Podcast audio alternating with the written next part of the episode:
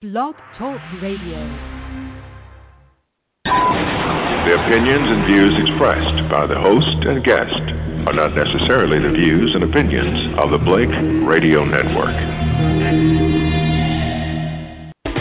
Broadcasting, broadcasting, broadcasting to the world, broadcasting to the world, to the world, to the world, spreading the news and information.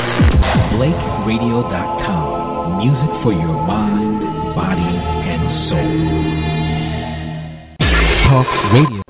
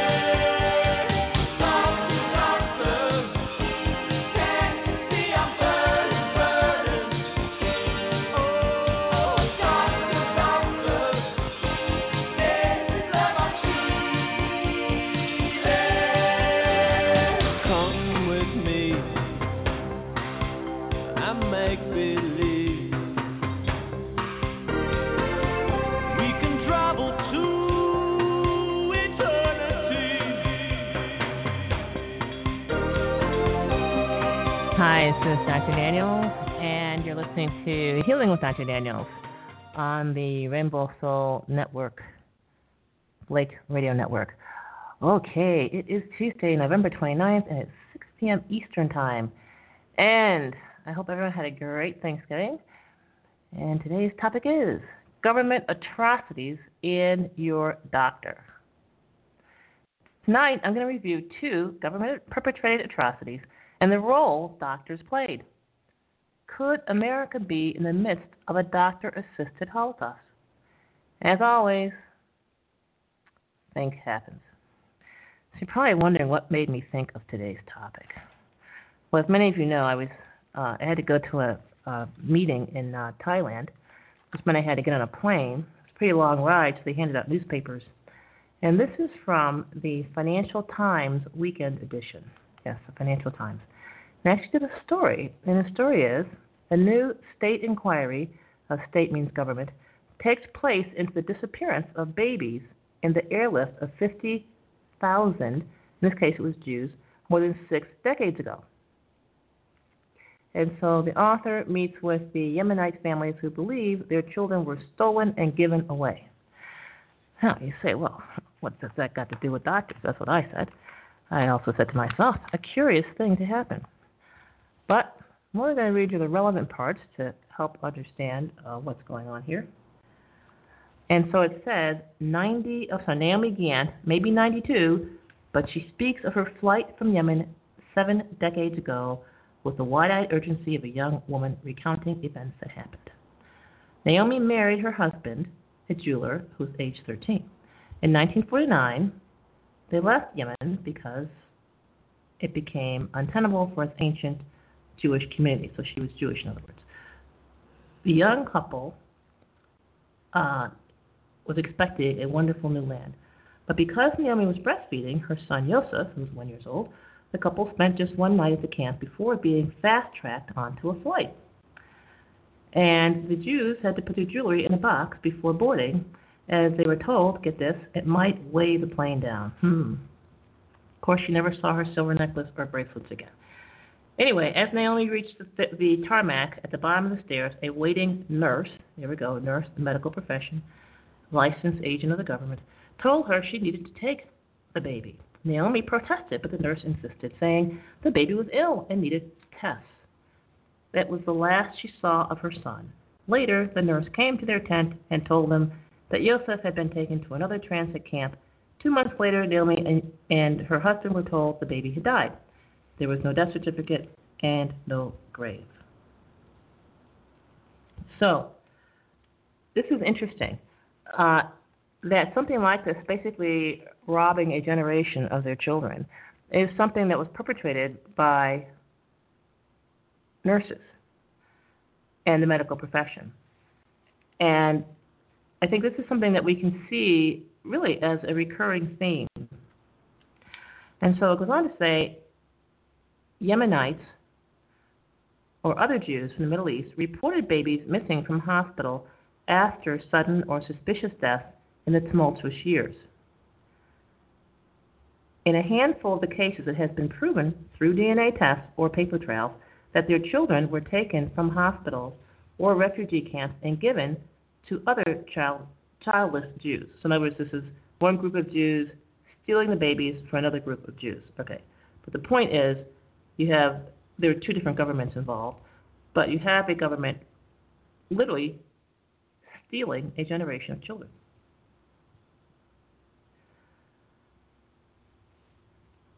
And so, goes on to say, suspicions first stirred on a widespread scale in the 60s, when many parents began to receive military draft notices for their deceased children in the mail. This suggested that the government knew the children were alive. And so, however, the committee, so it's determined now that these children were stolen. There can be no doubt. However, the committee ordered the files and the inquiry sealed until 2071. That means when everyone who either was a victim of it or did it would be dead, right? Because this happened in 1930. So you say, well, let's just seal the records for 140 years later. And finally, and so they're searching for the truth and want to know what happened, and I think the time has come to know and to make justice in order here. Now, this is important that all the government is offering as a possibility here is just to have people know where their children are or if they're still alive. And so, this uh, person in charge of this uh, disclosure project, I guess you could call it, was himself uh, spirited away. And so he says the issue of these children is an open wound that continues to bleed among the families who do not know what happened to their babies or children. And shortly after uh, his appointment, this guy's looking into it. Uh, he told a TV interviewer that hundreds of children had indeed deliberately been kidnapped in Israel's early years, which of course contradicted the previous committee's findings.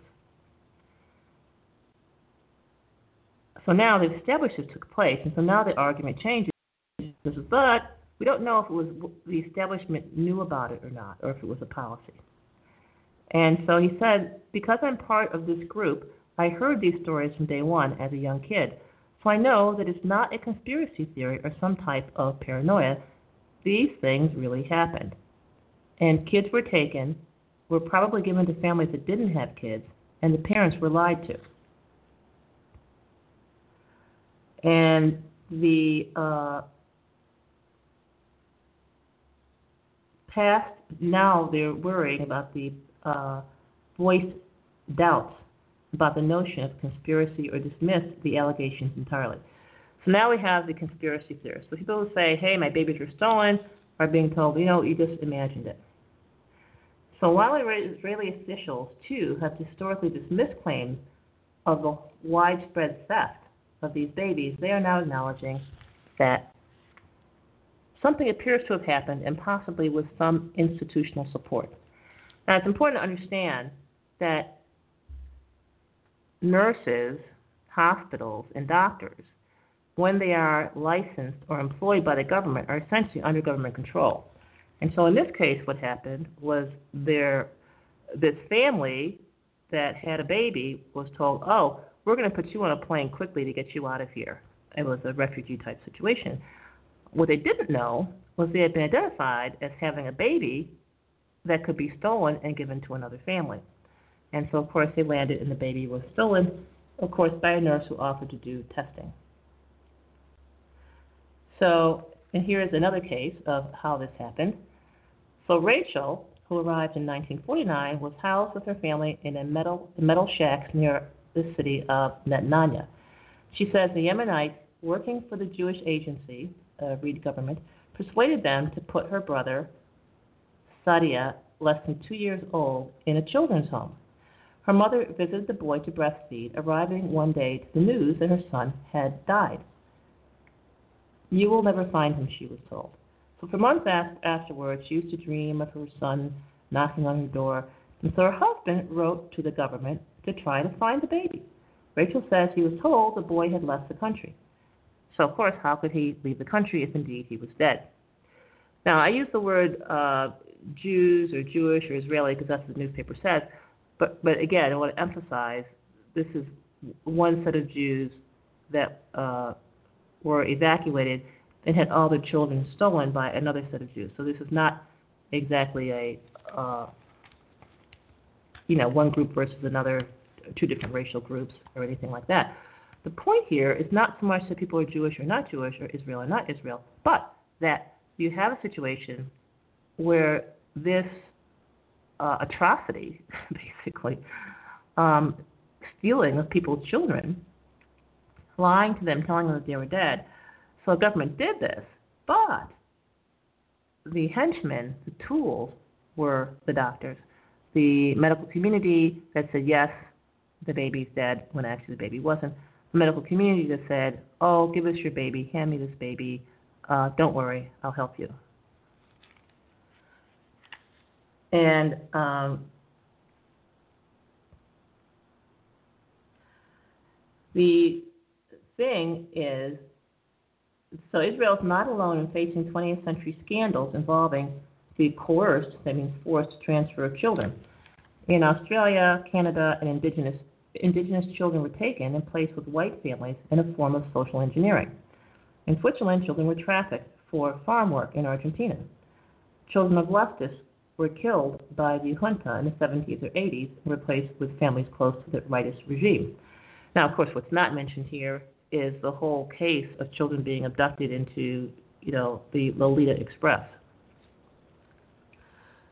So it's common to separate children from their parents in the early kibbutz collective farms. And so what we have here going on is obviously something that you take a look at and say, oh my God, this is terrible. This is objectionable. Thank God it's not happening in America.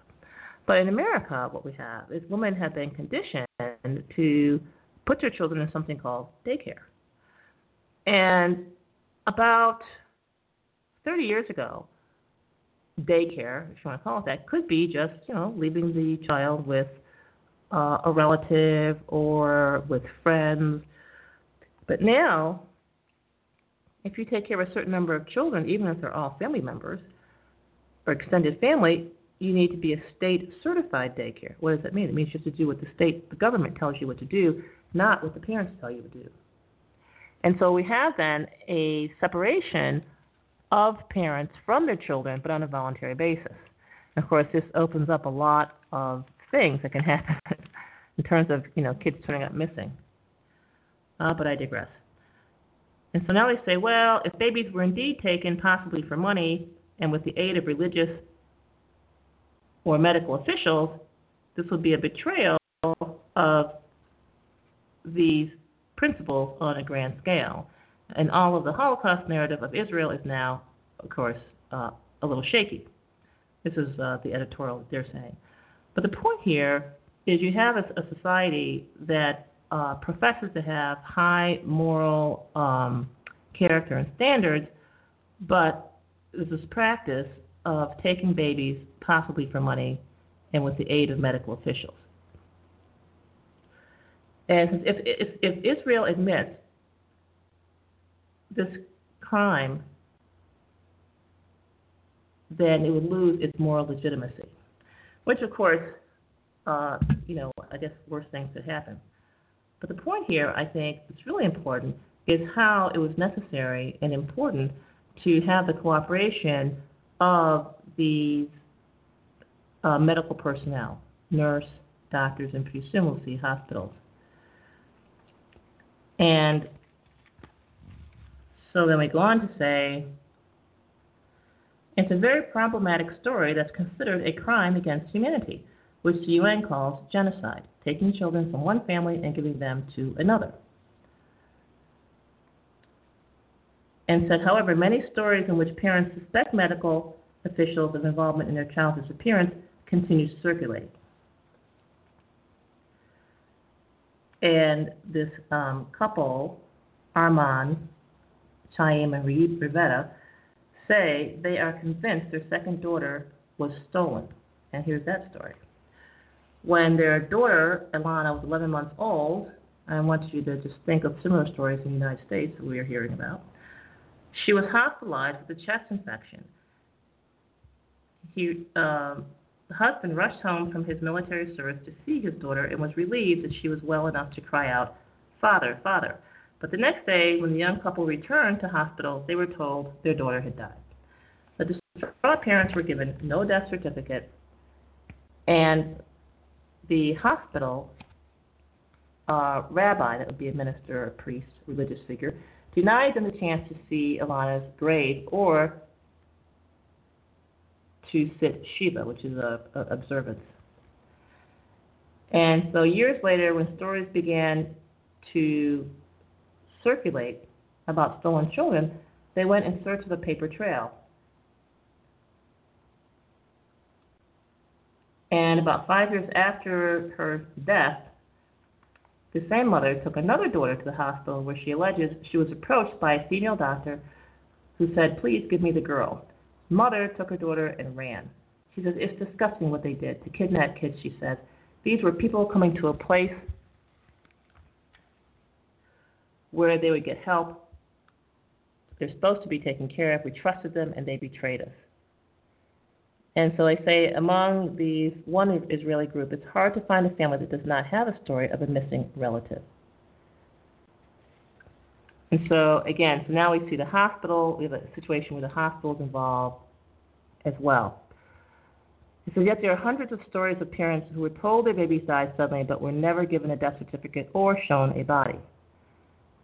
Has not been proven is an organized conspiracy to traffic these missing children. Now, that you even have to prove a conspiracy to traffic missing children to me is absurd. Uh, the point is, it's pretty obvious and straightforward that these children are being trafficked and abducted with the uh, help and cooperation of nurses, doctors, and hospitals.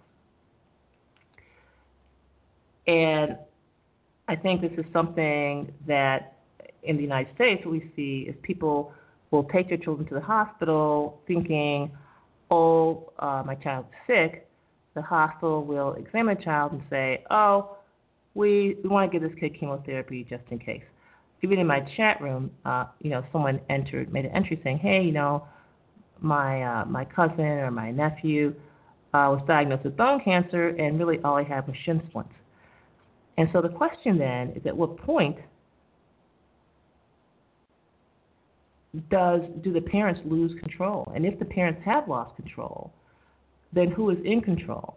In this case, what we're seeing here is is uh, they refer to this as atrocities, but these children literally being stolen from their parents. And whether a child is stolen by way of being coerced into chemotherapy or being coerced into other uh, dangerous medical interventions is nonetheless the child being abducted or stolen from the parents. And the thing here, which is rather striking, is that this, this abduction, this kidnapping, is mediated by the healthcare system. And so, uh, So here we have the advent of DNA testing and the internet has begun to link some missing children with parents who were told they were dead, or in some cases has exposed telling mismatches. And this is uh, this is interesting. In 1996, a plot was exhumed of a sample of 10 graves of children whose parents were told they had died in the hospital. In 8 out of 10 of the cases, no DNA match was found. In other words, in 8 out of 10 of these cases where the parents were told their children were dead, uh, there's no evidence that the child was actually dead. And so there's another case here, and this one's very interesting. One day when Grunbaum was 38, a colleague said to his wife, What do you think you have at home? Your husband's not Polish. He's adopted. And so Grunbaum's wife said to him, Go find out more. And he wrote the service, uh, the Child Services in Jerusalem based agency that handles adoptions. So with his ID number, um, soon afterwards, a letter arrived that confirmed he was not his parents' biological son. So, of course, this has always been kept from him. So, he was one of the children who was disappeared and who was stolen. He says, it's like getting a five pound hammer on your head. And a year later, he managed to locate his birth mother. And she said that when she gave birth prematurely as a 19 year old immigrant, the hospital told her her son had died. Of course, there was no burial. And um, he found a, a bill indicating that he was sold. And his parents, that he finally um, ended up raising him, actually paid for him. So this this evidence that these babies were actually being sold. So some people said at the time, it's no big deal if we take one child and give it to another or to Holocaust survivors. It's a good deed. And um,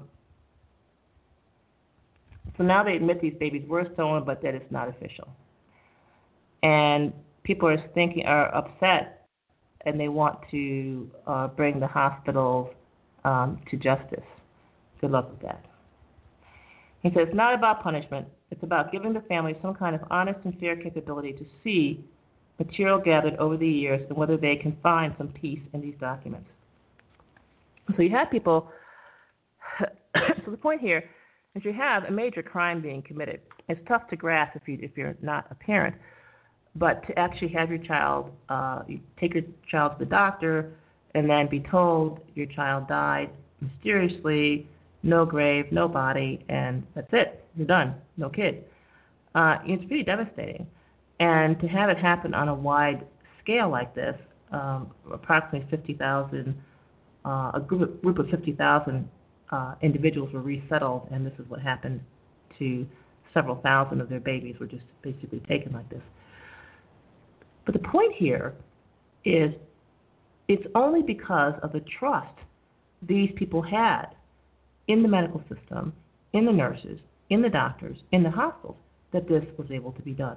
And the one lady, when she brought her sick daughter to the hospital, she realized, hey, wait, this doctor's asking me to turn my child over. And she ran out the hospital. And of course, that child lived and did very nicely. But this is what we see happening um, in the United States. And this is something that can be perceived as being subtle because of a lot of things that we take for granted.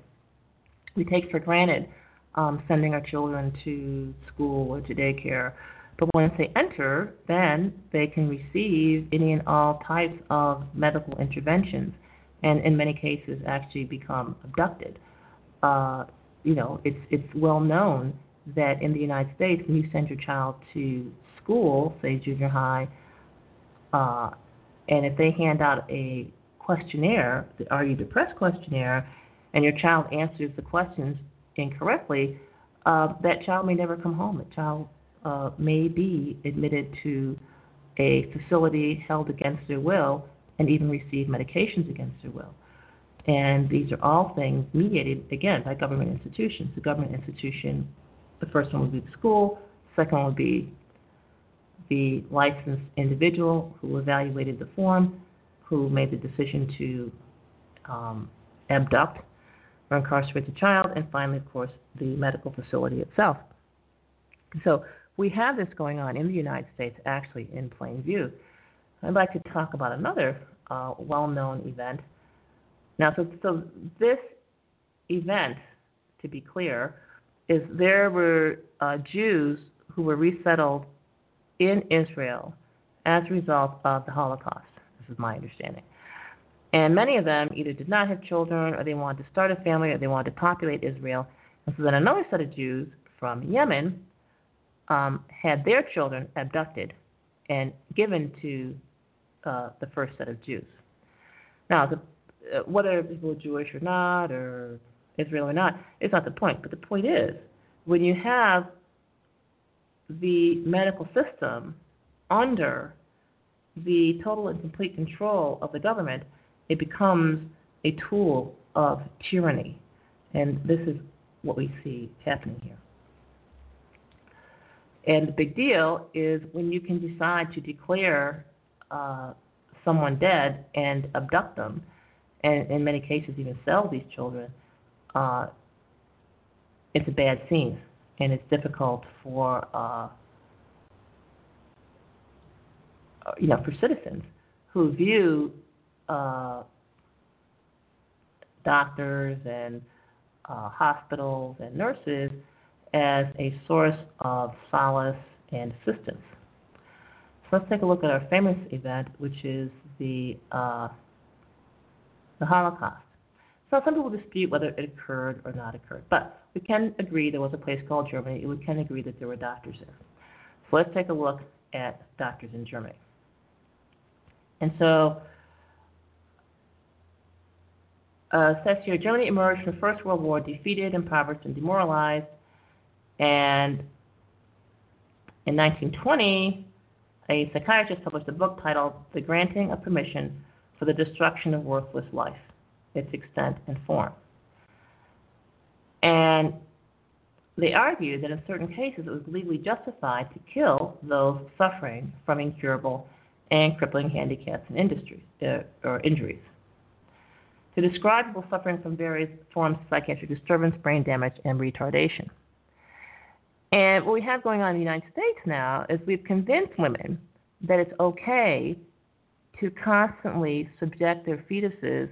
These are women who want to have babies. We're not talking about women who choose abortions. That's we'll just uh, count that as uh, a choice that was made. But if a woman is pregnant and she wants to have a healthy baby, women have been convinced um, that it's okay to constantly examine this fetus and to uh, destroy the baby if the doctor suggests the baby is brain damaged or retarded, as in um, Down syndrome or trisomy 21. And so the problem with this is uh, that mental retardation afflicts about 16% of the population. And even if we could identify absolutely all of the mentally retarded fetuses, just to, just say we could, our methods are such that for every one retarded fetus that's identified, nine normal fetuses are incorrectly identified, and the woman is advised to abort them. So then, if we have 16% of babies we know are mentally retarded would have to abort every last fetus in order to accurately make sure not a single retarded fetus was born. And so this immediately tells you this is an impractical goal because what would happen, of course, is you would just wipe out the population. You would have a 100% pregnancy termination rate. And so here they say by the early 1930s, a propaganda barrage. This is important. A propaganda barrage. That means inaccurate information provided by the government was launched against traditional, compassionate 19th century attitudes. And in the United States, we used to have the traditional, compassionate, uh, actually even 20th century, I would say as late as 1950-ish. Women would say, you know what, I'm pregnant if this baby is retarded, if this baby is deformed, then it is my duty, it's my responsibility as a mother to raise this baby and do the best I can. Now, what did that attitude get us? The attitude basically got the United States the baby boom of the 1950s and 60s, where ladies said, you know what, uh, I'm pregnant. I'm, I'm going to have this baby and be a good mother. That's it. However, once women were propagandized into believing that medicine could really pick and choose, could tell them if that baby in their belly was really healthy, then we have a situation where women who sincerely want to be mothers are um, aborting a lot of healthy babies. And so what they they did then is again more propaganda. Um, So, a widely respected and widely read platform for medical education and professional policies in Germany declared on its title page that the medical profession had unselfishly devoted services and resources to the goal of protecting the German nation from biogenetic degeneration. And this is exactly what has happened in the United States, and this is a parallel. Women who get pregnant actually feel it's their responsibility to have a genetically perfect baby. And it's their responsibility to have these genetic tests and actually get a pregnancy termination if these genetic tests show that their baby is not perfect. Unfortunately, what the ladies are not told is that these tests are not perfect. And so we then go to uh, Purifying the Gene Pool, uh, Eugenics Platform, Professor Dr. Ernest Rudin. And the problem, again, is in America, this philosophy has been so ingrained into women that they don't even realize that they're practicing eugenics against their own babies. And then they talk about the slippery slope. And here is exactly where we are. We're at the slippery slope. And so in this article, they talk about the Holocaust. They were talking about adult euthanasia began in September 1939 when an organization um, headed up by a doctor aimed to create 70,000 beds for war casualties and ethnic German repatriates. So all state institutions were required to report on patients who had been ill for five years or more and were unable to work by filling out questionnaires. And again, it starts very harmlessly by filling out questionnaires. And that's exactly what I pointed out before. You simply have the kids fill out a questionnaire in school. And it's like, oh my God, you're depressed. We need to abduct you. Or even worse, you go to your doctor's office, you fill out a questionnaire, it becomes part of electronic medical records and shared with, well, let's just say the proper authorities. And in this case, uh, chosen patients were gassed and incinerated, and false death certificates were issued with diagnoses appropriate for age and previous symptoms, and payment for treatment and burial was collected from surviving relatives. And the program, of course, was stopped in 1941 when the necessary number of beds had been created. Now, again, this is a system created by the government, carried out by the hospitals and by hospital staff and personnel. And this is what we've got going on in the United States. We've got a situation where we're now in the slippery slope, where healthy children, healthy fetuses are being diagnosed as having defects. Mothers unwittingly are aborting these babies, babies that they, they want to have. This is why they're going through prenatal care in the first place. So, um, the United States, we're starting at the uh, first, the front end of life, not the back end. By first aborting as many babies as possible, first you encourage women to abort babies by convincing them that they financially cannot afford a child, that they just cannot afford a child. And once you convince women of that, and that that's a reasonable reason for abortion, then of course you you inflate the cost of a baby, right, by creating this fifteen thousand dollar prenatal birth experience, when she could probably have this baby for two hundred and fifty dollars, to stay home and then spend money to maybe change the sheets uh, and clean up the mess and uh, then you take you uh, get this woman to believe that she has to spend two hundred thousand dollars per child for college, and you know pretty pretty soon you do that and you feed the kid in between, it's totally unaffordable. But um, if you at the same time devalue motherhood, then you've got a situation um, culturally where you set the stage basically for a very slippery slope where you begin to exterminate basically healthy children. And what happens then if these children are born alive? Why, then you have vaccination. And so uh, then you have medical involvement here. Again, this is the Nazis, what they did, and I'm just going to mention what is going on now in America. So throughout this process, doctors were involved from the earliest stages in reporting and our corresponding uh, mechanism in the United States is uh, electronic medical records and the immunization card. In reporting, selection, authorization, execution, certification, and research. And again, in the United States, we have the exact same going. Same going. We have the doctors and Uh, they're reporting. Every pregnancy is pretty much reported. Uh, selecting, we do the test, select which babies are imperfect.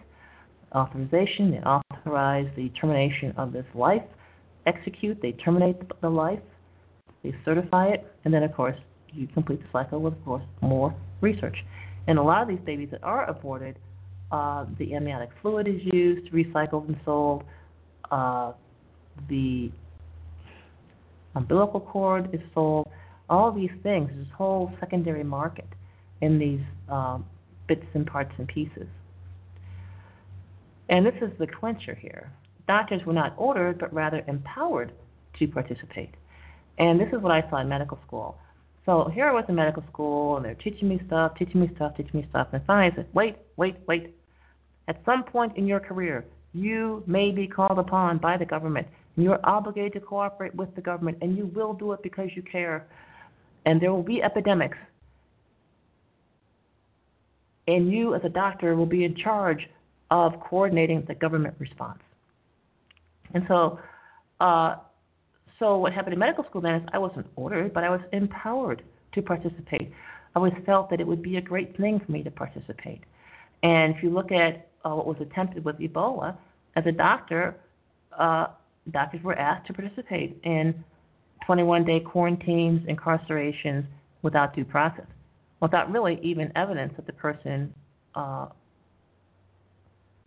was a threat to himself or anyone else. And so, uh, Leo Alexander, psychiatrist with the Office of Chief of Counsel at Nuremberg, describes the process. The beginnings at first were merely a subtle shift in emphasis in the basic attitude of the physician. And this is exactly what we see. So when I first entered medical school in 1979, it was doctor patient. I, the doctor, would help you, the patient, and to the best of my ability, give you the best possible outcome. And then there was a shift. It started with the attitude basic in the euthanasia movement that there is such a thing as a life not worthy to be lived. And that was the, the Nazi version. The um, U.S. Western version is it started with the attitude of the public good. All of a sudden, when you have a patient in front of you, it was not ethical or reasonable to continue to consider what is good for this patient right now. No, no, no, no. You have to consider what is good for the country, what is good for society. And this totally puts the patient in front of you, puts their individual interests in the back seat. It's not throwing it totally out the window. This attitude in its early stages concerned itself merely with the severely and chronically sick. And again, this is the same thing in medicine.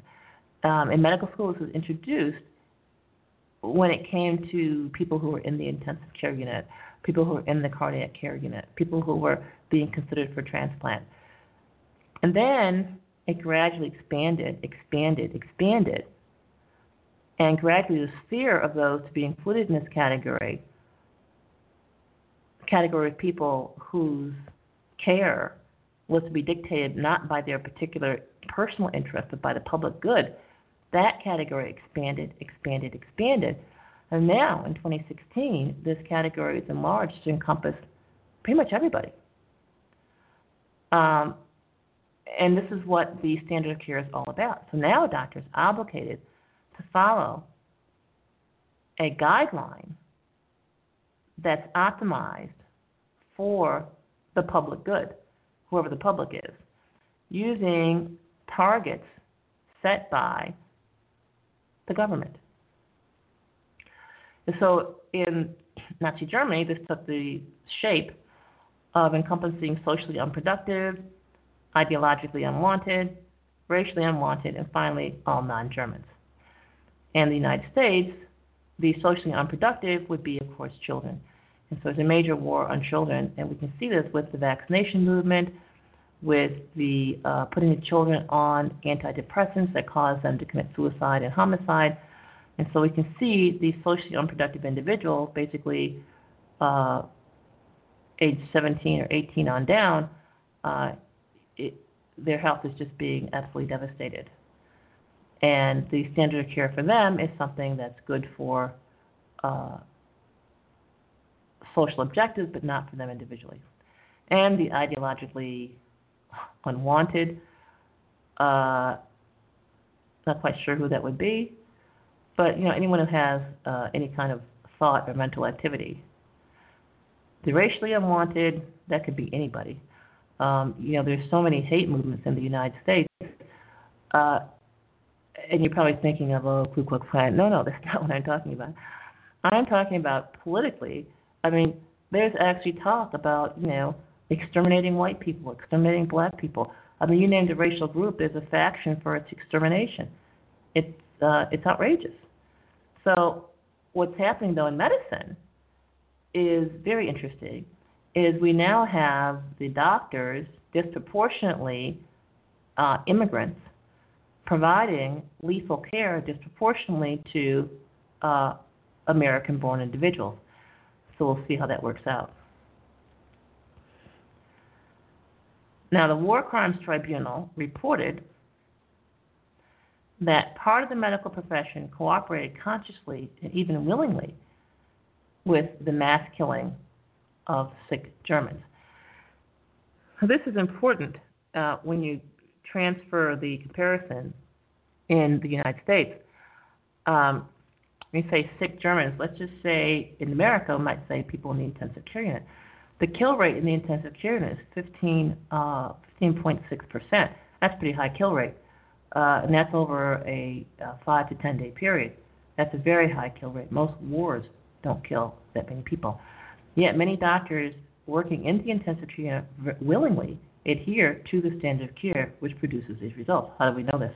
We know this because the number of people in the intensive care unit tripled um, at a time when the population of sick people did not triple. Yet the kill rate remained the same. So, so the, the death rate of these people in the intensive care unit is from the intensiveness of their care. And so doctors are willingly participating in this and sticking with the standard of care. And among their numbers are some of the leading academics and scientists of the day. And we find that in the United States today. Uh, you know, distinguished professors um, and ethicists um, at the NYU School, uh, distinguished researchers at, at Harvard and other Ivy League institutions are you know very much on board with all this.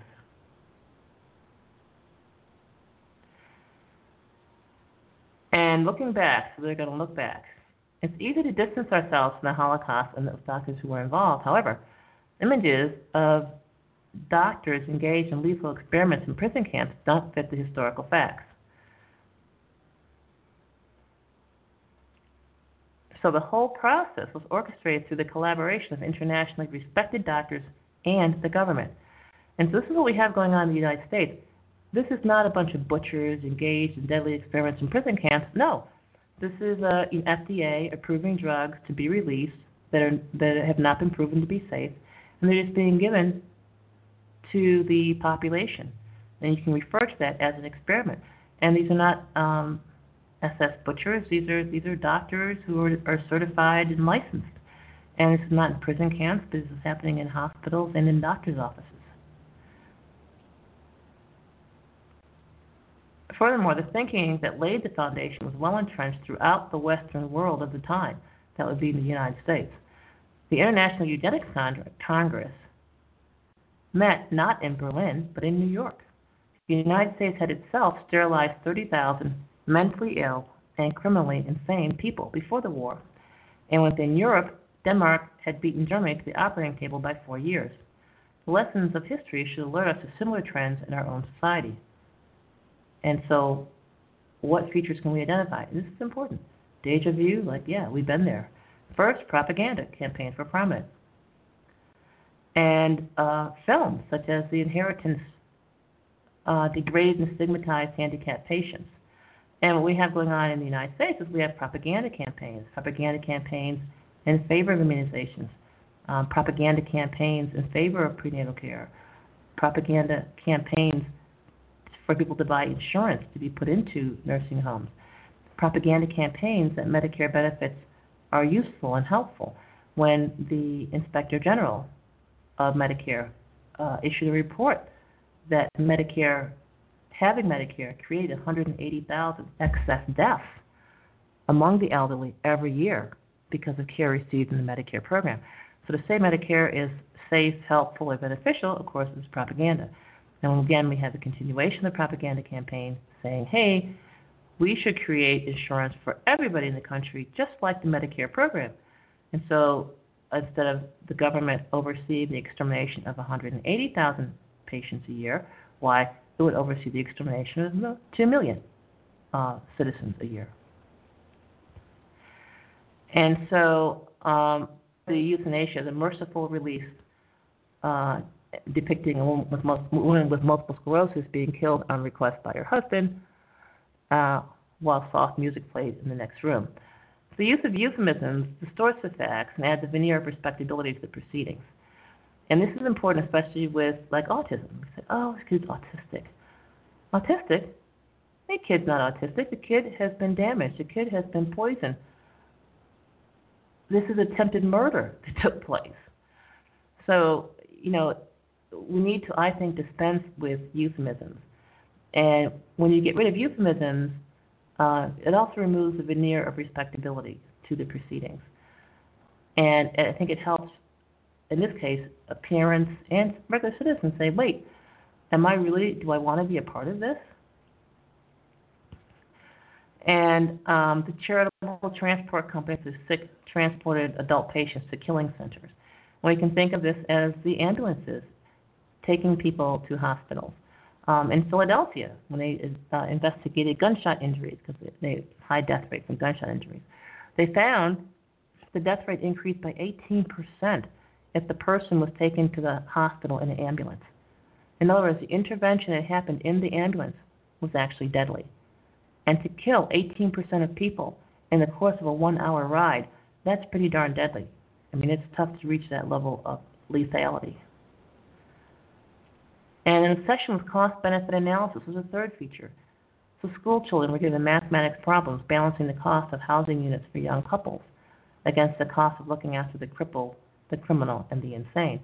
Now, this is something that was re- that was introduced in medical school. Is that there's a cost benefit analysis, and actual numbers were never put to this. They would just look at a patient and say, "Ah, the cost benefit analysis is we should let this person die." And so the idea is that you look at a cost benefit analysis, not the benefit analysis. And if you look at just the benefit analysis, a lot of things in medicine you just wouldn't do because there's really no benefit. But if you look at the cost benefit analysis, then you say, oh, this is affordable. We can find an insurance company to pay for it, so the cost benefit analysis works. And so um, no one ever talks about what the patient wants.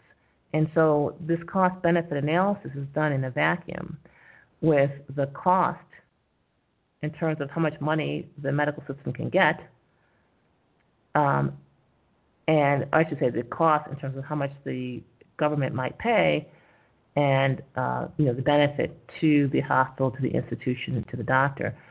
And so the benefit often to the patient is so small that it's not even measurable.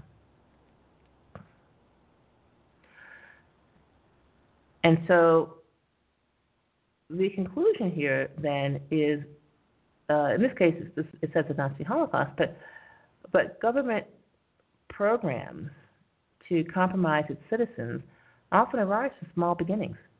And progression initially requires only four factors favorable public opinion, which usually propaganda handles that, a handful of willing physicians, and really you only need a handful because you get them to sign the papers and the rules that the other physicians have to abide by and economic pressure, and in the United States, really, it's economic incentive. And so the pressure actually is that doctors, hospitals, clinics don't get reimbursed unless there's a certain um, immunization rate that happens. So the government exerts its economic pressure, and finally, no prosecution for those involved. This is very, very important. No one's going to jail um, over this autism epidemic. Nobody went to jail even though the Inspector General found 180,000 Americans were killed as a result of their Medicare therapy. Not a single person went to jail. Not a single hospital was denied Medicare uh, participation. And so this is very, very important that there not be any prosecution for the uh, people involved. Of course, the main ingredients, of course, was a social policy. And so this is what's going on in the United States now. Now, in this evaluation, they said you need a war, but you don't need a war. Well, maybe you have a war in the United States. It's a war on terror. But the this system that's in place here is uh, one that will result, or is resulting really, in the death of many Americans. Uh, my estimate is 880,000. Um, there are estimates as high as 1 million. If you look at the statistical fact, which is that people in America who are subjected to medical care uh, have a life expectancy of about 76 years of age. People who do not receive medical care or receive less medical care live to be uh, about 85 years old. That's a lot of years. And so, if you realize that the life expectancy is actually decreased by at least seven years, if not more, then the involvement of the medical system in death would have to be uh, as high as 50% of all those dead. In other words, higher than 1.2 million a year. And so this article uh, says there's many similarities between Germany in the 30s and Western medicine today should give cause for alarm. The growing acceptance and practice of euthanasia in this article says Australia, United States, and Europe ring familiar bells. All run counter to the post-war ethical declarations adopted by the World Medical Association. This, coupled with growing health propaganda, euphemisms, obsession with cost-benefit analysis, computerized knowledge, and again, this computerized knowledge is the standard of care, where each doctor does the same thing for every patient, whether it's appropriate or not. And developing an intimacy between the medical profession and the government leaves doctors no room for complacency. And I would say it leaves patients no room for complacency. And so, what's the answer? What's a person to do? The person to do, the thing to do is to uh, fail, to just uh, as Nancy Reagan would say, just say no to drugs. just say no to drugs. Uh, you just simply have to uh, gather your uh, courage and turn away. If you have health insurance, drop it. I know a lot of people say, "Oh, I can't do that. I can't do it. Oh my gosh." And I asked them, "When was the last time you went to the doctor?" Oh, I went to the doctor because of this, and I thought it was that, and they did all these tests. It turned out to be nothing. Oh, I'm so glad they were there. And I said, "Well, wait a minute. So you mean you went to the hospital? It only cost ten thousand dollars, but thank God you've been paying your health insurance premiums over the past year, several years, and you have actually you paid in twenty thousand dollars. And so, had you stayed home, you wouldn't have been any worse off. Well, yeah. And so, I would challenge people to take a look at the last time, their last medical encounter, and what exactly was the benefit to them. By how much did it extend their life? And so, uh, unfortunately, most people uh, will only refuse to see a doctor if they don't have enough money. And I would say pretend you don't have enough money. Okay, here we go.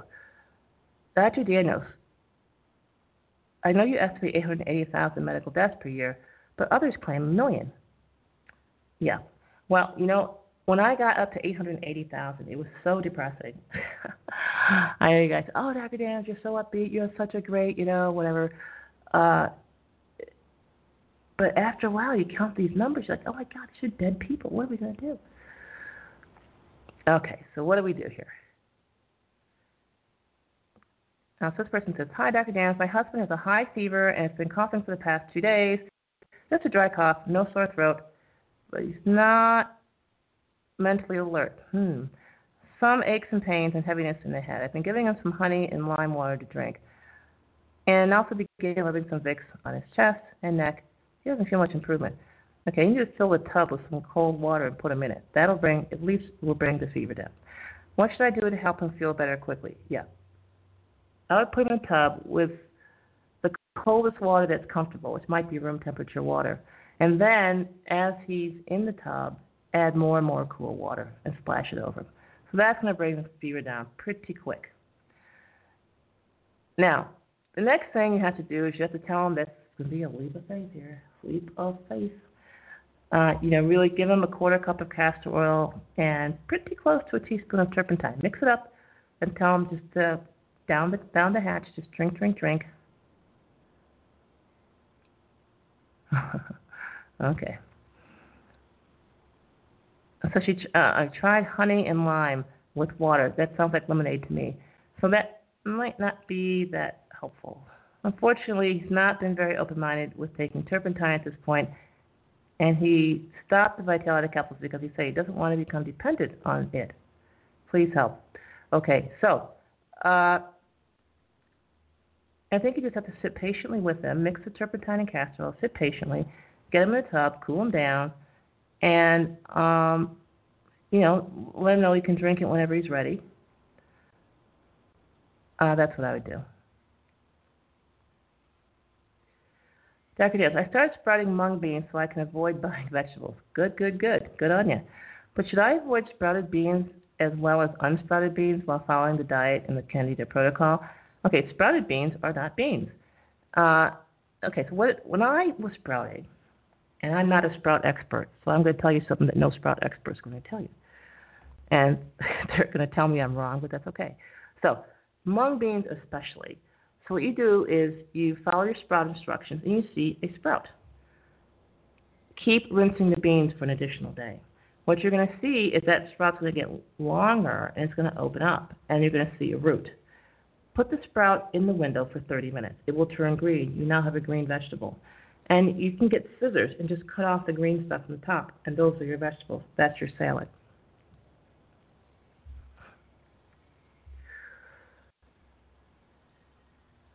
And so, yes, sprouted beans are, are fine. Or I should say sprouts. Uh, seeds also sprout too, by the way. Hmm. Okay, let's see.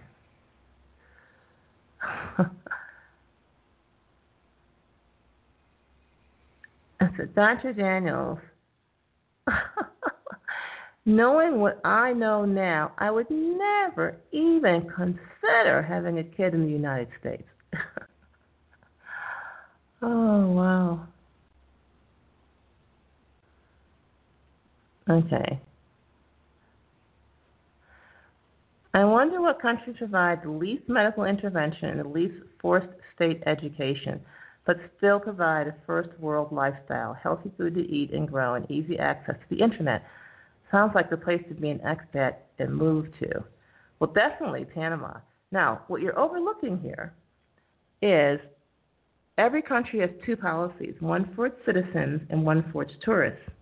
And so, if you're not a citizen of a country, they do not generally interfere with um, your lifestyle or your medical decisions or your education of your ch- children.